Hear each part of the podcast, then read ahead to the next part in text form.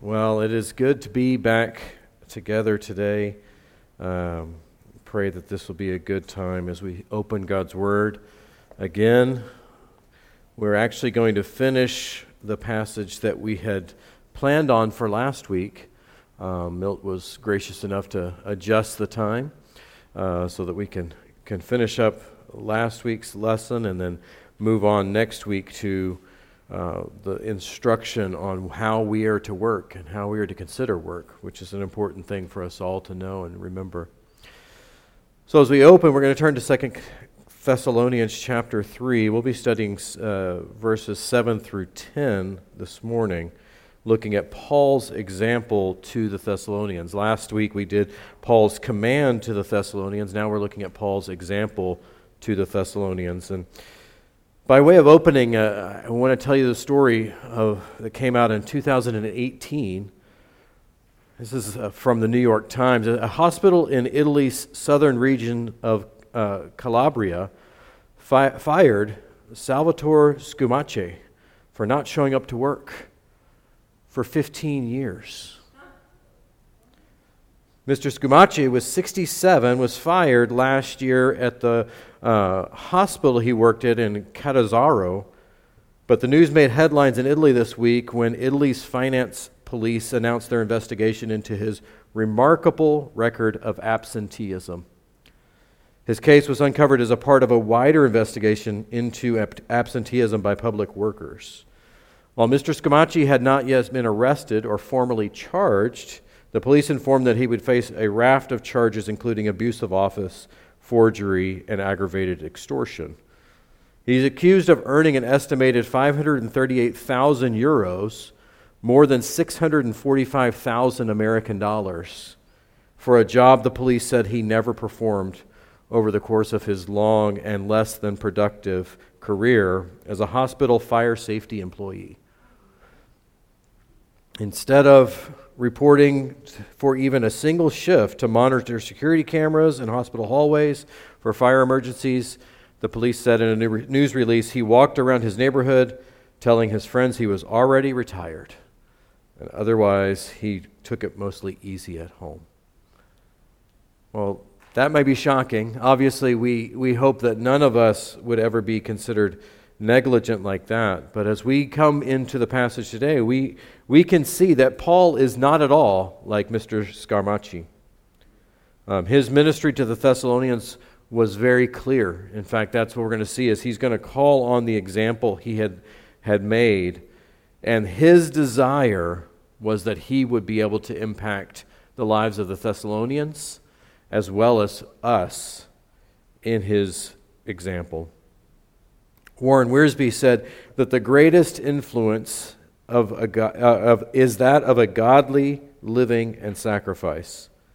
A Christian leader may appeal to the authority of the word, but if he cannot point to his own example of obedience, people will not listen. And with Paul, we have that.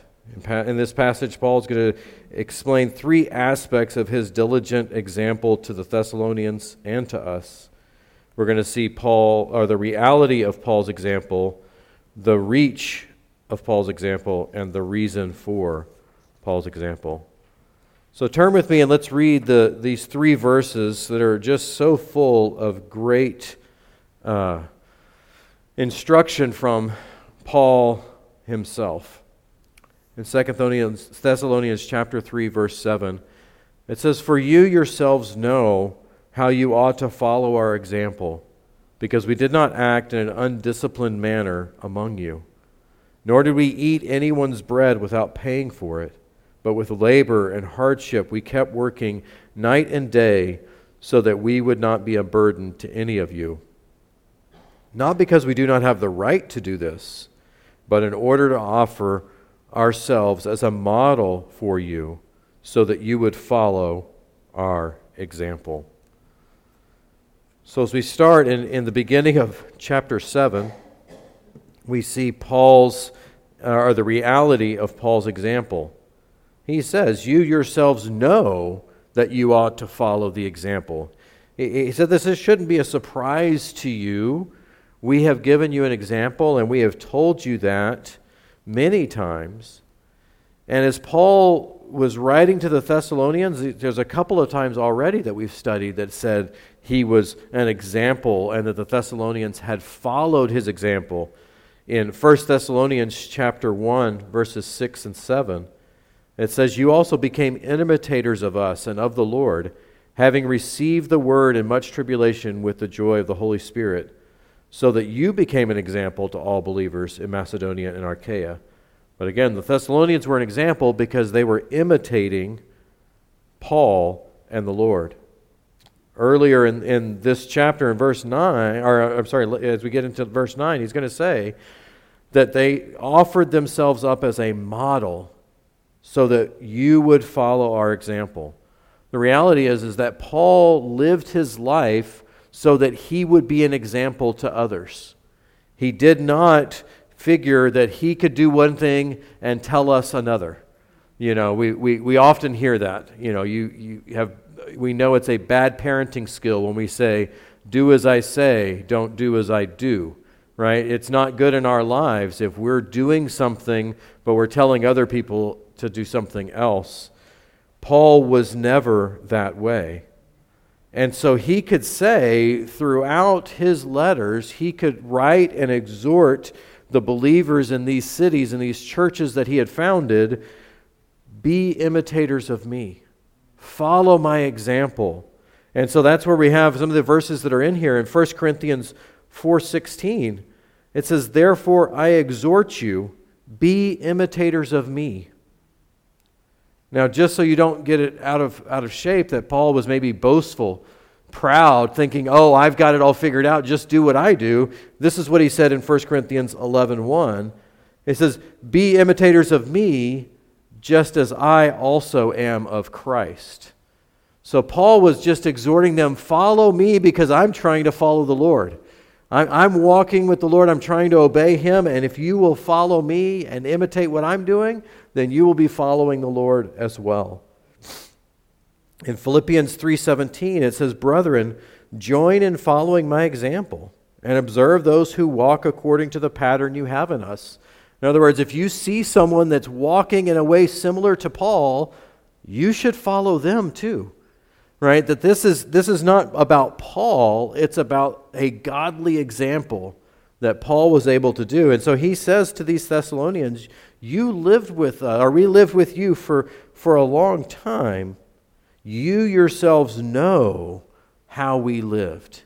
So you should follow our example. So the reality of Paul's example was clear, both to the Thessalonians and to us as readers of the New Testament letters. We see Paul's work and his example. Now, the reach of Paul's example, as we go through the rest of 7 and 8, is that he's going to explain exactly what that example was. He's going to break it down for them because he has a point he's going to make, both for the Thessalonians and for us. But he says first that we did not act in an undisciplined manner among you. Okay, the undisciplined manner is, is uh, the, the same thing as we talked about last year, last week, the unruly, the out of line. You know, that, that, that we're, we weren't acting in a way contrary to or apart from what the Lord Himself has commanded.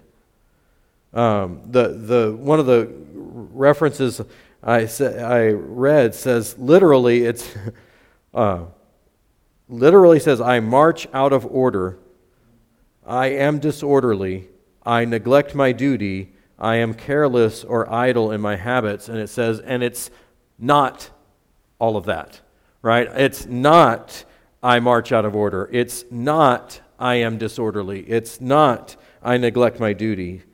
Paul is able to say, I was doing the things that I was supposed to do. I was following the Lord, and you, you saw that that we did not act in this undisciplined manner among you.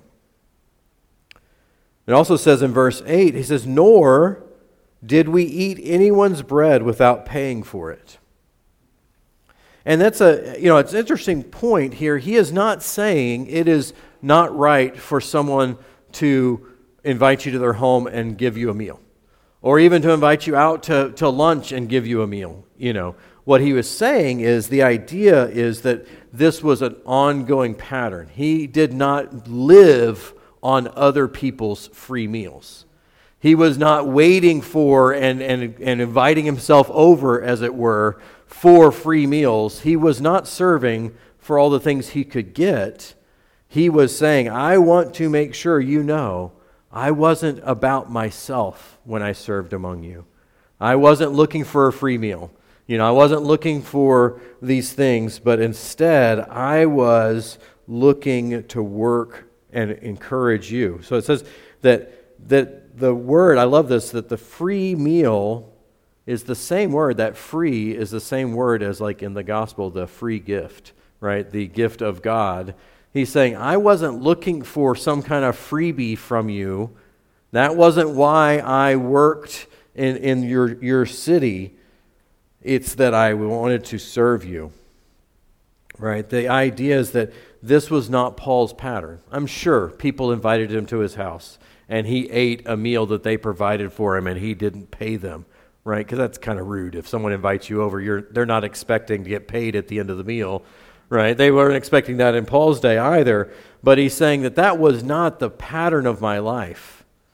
Uh, by that, one of, the, uh, one of the commentators noted that, that that means that that's probably one of the things that the false teachers were doing.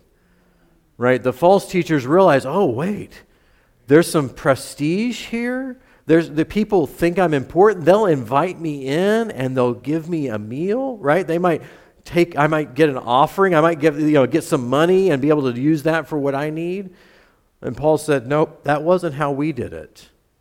When we came, we did not regularly have the pattern of eating a free meal.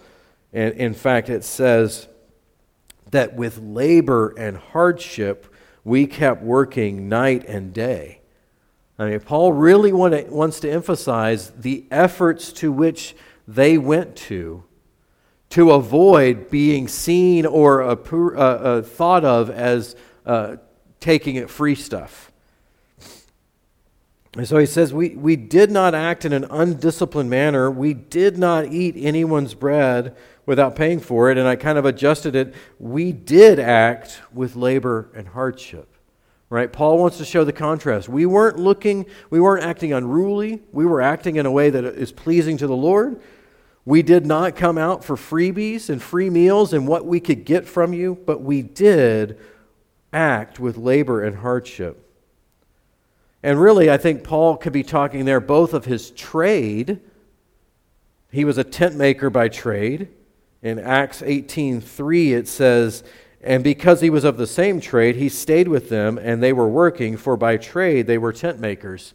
And this is Paul serving alongside in a city, and the way he's supporting himself at that time is helping make tents with another tent maker, right? So he was working. In Acts 20, verse 34, it says, You yourselves know that these hands ministered to my own needs and to the men who were with me. So Paul says, Hey, I was working hard and I was supporting myself and the others. In this case, Silvanus and Timothy that, that were with them in Thessalonica or Thessalonica. So Paul definitely worked hard at his trade, but he also could be working or talking about his labor and hardship in his work in the ministry of the gospel. Because certainly with Paul, it was both. You know, that was not, it was not just work, work, work. It was also ministry and focused on that. And that's where he lived his life. And, uh, you know, he was really, again, following the example of our Lord. If we look at John chapter 6,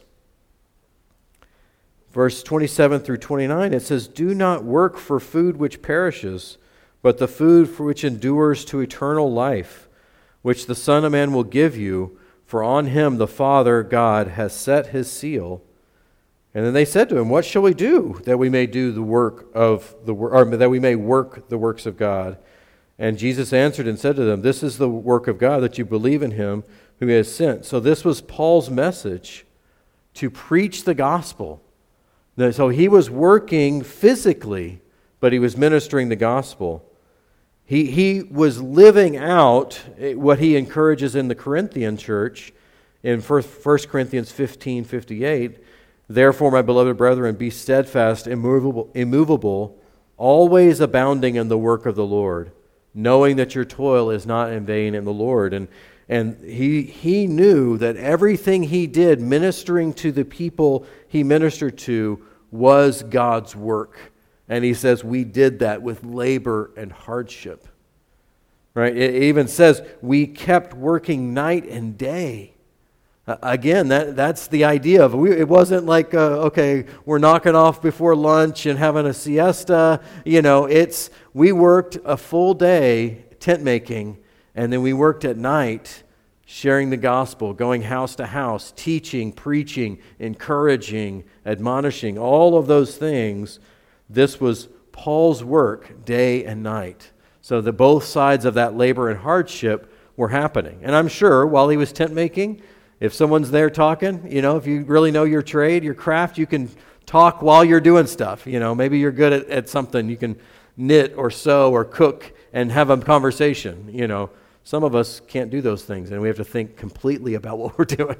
I have a feeling Paul was probably really good at tent making and talking at the same time, you know, because he, he wanted to minister to anybody he was in contact with.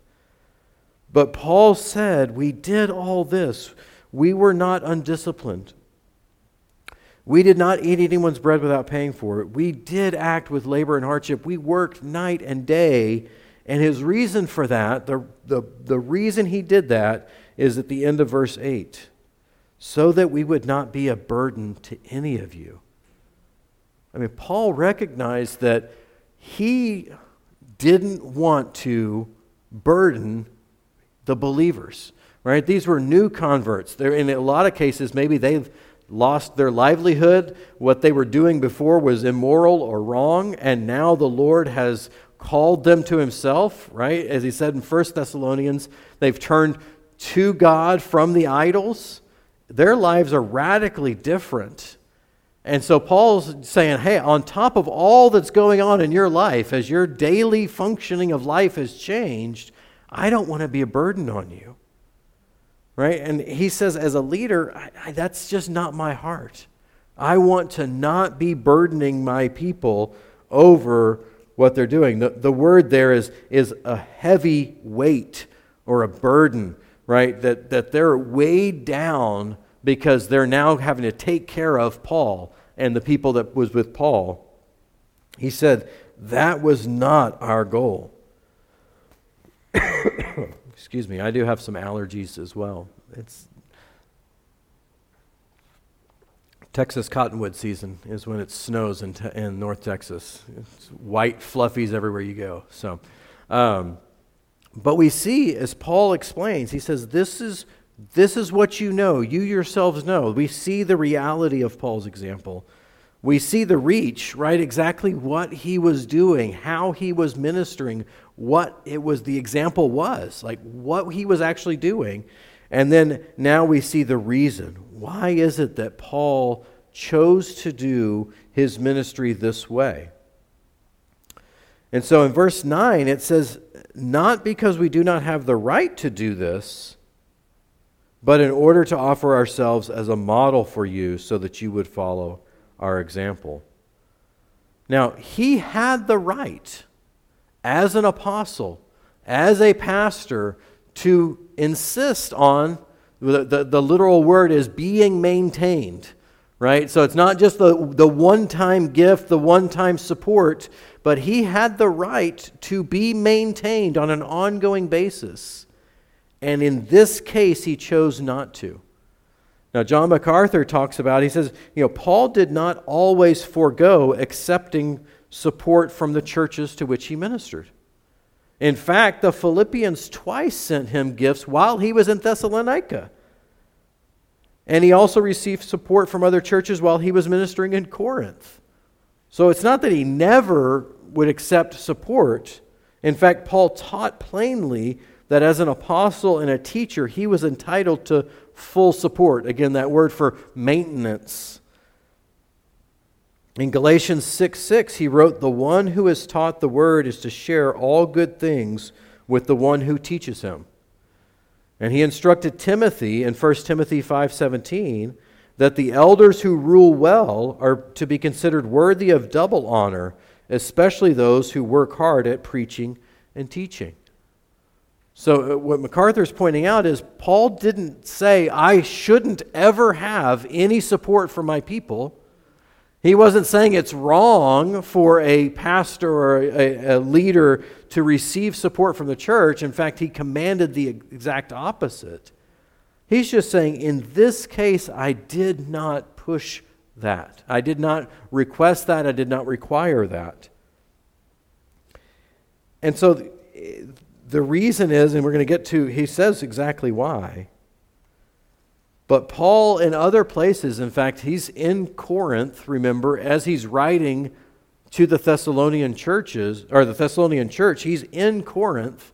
And later, when he wrote to the Corinthians, after he had left, he said this. It's pretty strong words. In 1 Corinthians 9, 4, and then 6 through 14, it says, Do we not have the right to eat and drink? Or do only Barnabas and I not have the right to refrain from working? He says, you know what? This is, this is something we have the right to as apostles, as, as pastors of the church. He, he says, think about this example. Who at any time serves as a soldier at his own expense? Right? I mean, can you imagine signing up to be in the army and you got to buy your own uniform and guns and, you know, everything? No, that's not how it works. They provide that for you.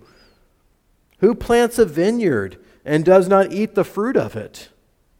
Who tends a flock and does not use the milk of the flock? I mean, he's, he's giving these pictures where you go, well, obviously, if you own a vineyard, you're going to get the fruit. You know, you at least get some of the fruit. You can sell it, do whatever you want to with it, but it's your fruit.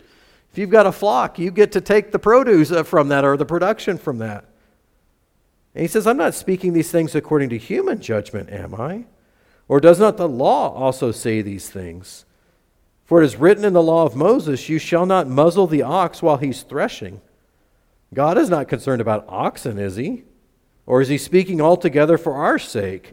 Yes, for our sake it is written, because the plowman ought to plow in hope, and the thresher to thresh in hope of sharing the crops.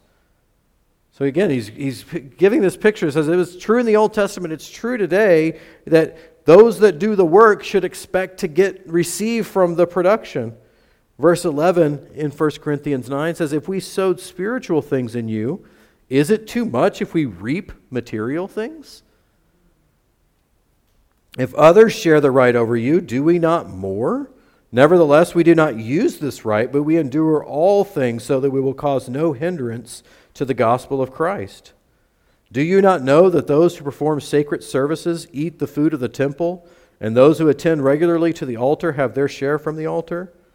So the Lord directed those who proclaim the gospel to get their living from the gospel. And so there we have Paul building a case that as an apostle, or really anyone who makes their living from the gospel, from proclaiming the gospel and teaching God's word, that they can be supported by doing that. And we know that obviously that's by, by the Lord's grace, we're able to support Pastor Tom and Pastor Jonathan and other pastors here on, on our church uh, payroll because of the faithful giving of, of all of us. But Paul says that's a biblical concept, but he chose to withhold not having to take that. He didn't say, I have to have that. I won't serve unless you give me my money right? I won't do unless you, you show me something, right? That's kind of what we hear from a lot of teachers nowadays, right? I want my money, you, you give, and then I'll serve. That's not what Paul said. In fact, it, Paul, back in 1 Thessalonians chapter 2, verse 9, says, For you recall, brethren, our labor and hardship, how working night and day, so as not to be a burden to any of you, we proclaim to you the gospel of God you might think I've started reading the wrong verse because it sounds very similar to the one we're in right now. But Paul is reminding them multiple times that this was their example, and the reason was so that they would not be a burden, that Paul and his, his the other ministers would not be a burden, And then in verse 9, it also says, but we didn't do this. We didn't have the, it wasn't that we didn't have the right to do this. We could have said, hey, I'm Paul, the apostle. I'm going to be teaching God's word to you. And, and God says, because I've shared the gospel with you and you believe the gospel, you need to come support me. He could have done that. Instead, he says, we didn't, but we did that in order to offer ourselves as a model for you right? So that you would follow our example. So he says, really, the, the, the importance is that, we would, that he didn't want to be a burden and he wanted to set an example, right? So we're right back to Paul being an example. He, he started this little section with, I was an example, right? You yourselves know. And he walks through exactly some of the ways that he was an example.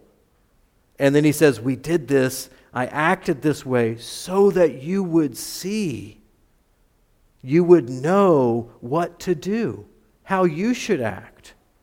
And he's talking specifically about our work ethic, and that's where we're going to go next week. Is what does it mean for the Christian work ethic? What does it mean that we do our work as unto the Lord? What does it mean that we work hard wherever the Lord has us? But Paul has broken this down. He said, I want to live this out so that you can follow my example. So, really, uh, two major applications, uh, a couple of minor things that I'll mention as well in this section. First of all, is the importance of following godly examples. Right? We can follow that by reading God's Word and looking at the examples in Scripture. Right? Whether that's, that's men and women from the Old Testament where it says that the Old Testament, everything that was written in the Old Testament was written for our instruction so that we can learn from it. or reading through Paul and looking at Peter and John and the men that, that served and followed the Lord, we can look at the life of the Lord himself and say, Those are things I want to follow. Those are things I should do. I need to follow their example. And that's certainly an important thing. But also in our lives, we should have others that we're, we're modeling ourselves after, right? That, that, that, like Paul said, hey, come and be imitators of me as I am imitating Jesus. That should be what's happening with all of us. That we're realizing there's others farther along in their walk they're more mature in the faith. They're, they're more seasoned and, and knowledgeable, and they, they've been faithful for years, and I want to be like that. You know, my hope is that, that that's what we all are looking for, that we want to do that, not thinking, you know, I got this figured out. I'm good. No, none of us have figured it all out. None of us are living out perfectly all the things we even know to do. And so we need godly examples in our lives. We need godly people to follow and model ourselves after. And, and Paul says that, right? That that's important. Follow my example. And, and, and the reality is, he's telling Timothy, follow my example. And, and Timothy had a protege, and he said, follow my example. And that protege had another protege. You know, there's, it just keeps going on. And, and now, whatever it is, you know, 2,000 years later, we still have godly men that should be saying, Follow my example. And we need to be looking for those examples. And, and it's one of those things that even as we look at the pastors and leaders that we look for, what are they concerned about? Are they concerned about the money? Are they concerned about the, the accolades and the fame and the, you know, the, the, the, the platform is, is the kind of the current term. You know, they want to get social media standing. They want to make sure their podcasts and sermons get downloaded the most. Or are they just concerned about opening God's word and saying, let me show you what God says? Those are the men we need to model ourselves after. Those are the people in our lives. That's one of the things I love. My wife leads a Titus 2 group and it's a great opportunity for her to be an encouragement to others and for her to get encouraged because there's both those that are older than her and younger than her in the group, right? That's where we get a lot of that is these small groups, your home fellowship groups, Sunday school classes, things like that. We get to make those connections and see the lives of people lived out and say, I want to be like that. I want to do that as well. So, our first application is the important importance of following godly examples. The second is the importance of being an example to others. Again, Paul never said, hey, all you got to do is be like me and you're going to be okay. Right? That wasn't Paul's desire was to make many Pauls. You know, he didn't want everybody to, to follow around and just try to be just like Paul. It wasn't about Paul, it was about people, men and women, that were faithful to follow the Lord. And part of that faithfulness to follow the Lord is to be an example to others. So, there's several verses. I just picked out a selection. There are several verses where Paul talks about being an example to others. So in Philippians 4 9, it says, The things you have learned and received and heard and seen in me. So again, it's not just the lessons, the things I said, but the actual things you've seen me live out.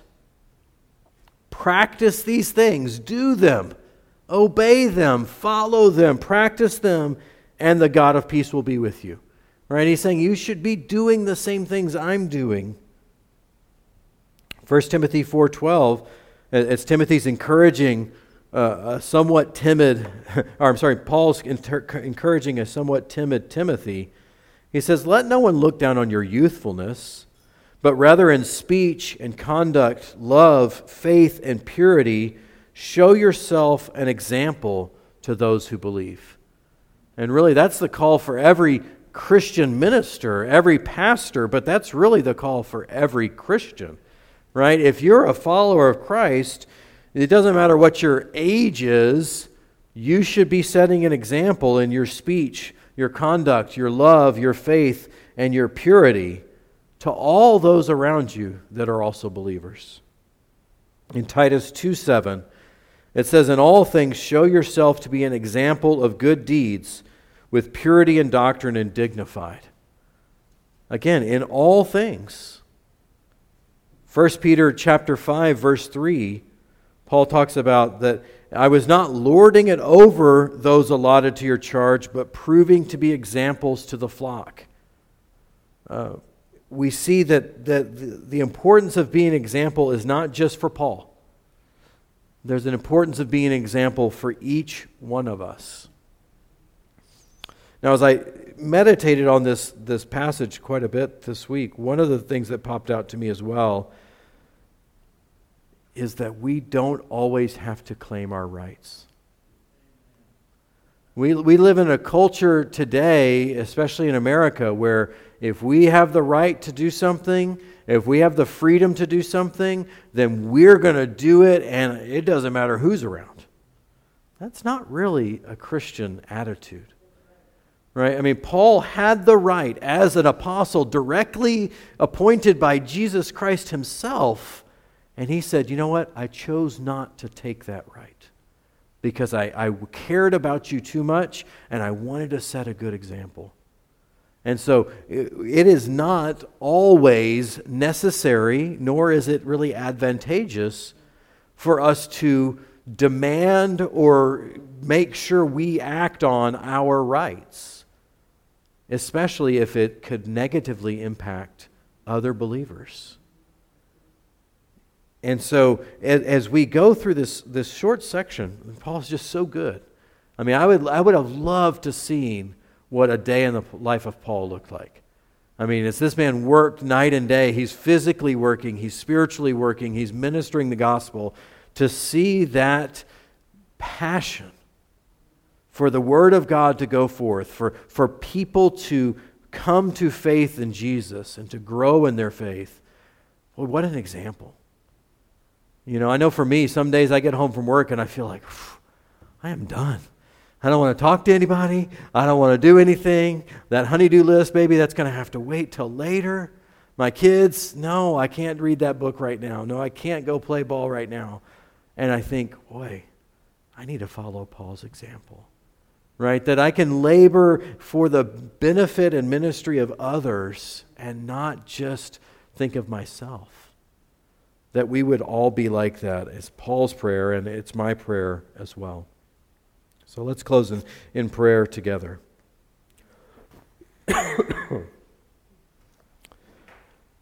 Lord, we do thank you so much as we consider the example of Paul.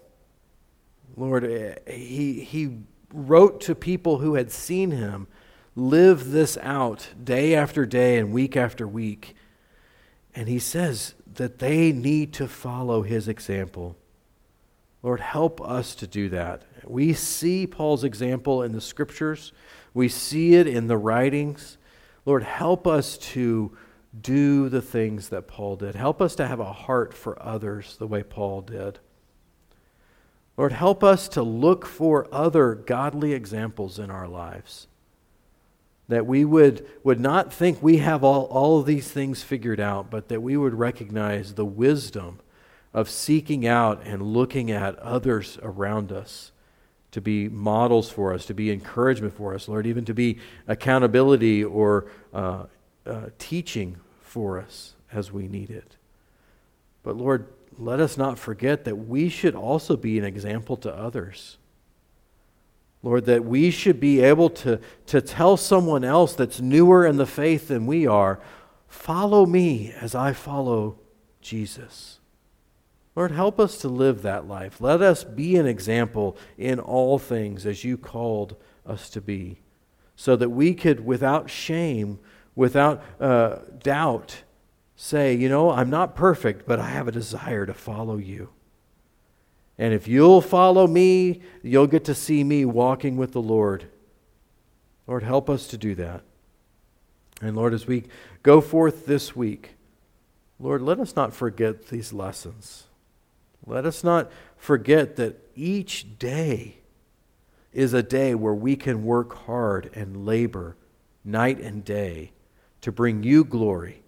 Lord, to not be a burden to others, that we can minister the gospel, that we can support our families, we can do the things that you have called us to do in a way that honors you. Lord, we just thank you for this time. In Jesus' name, amen.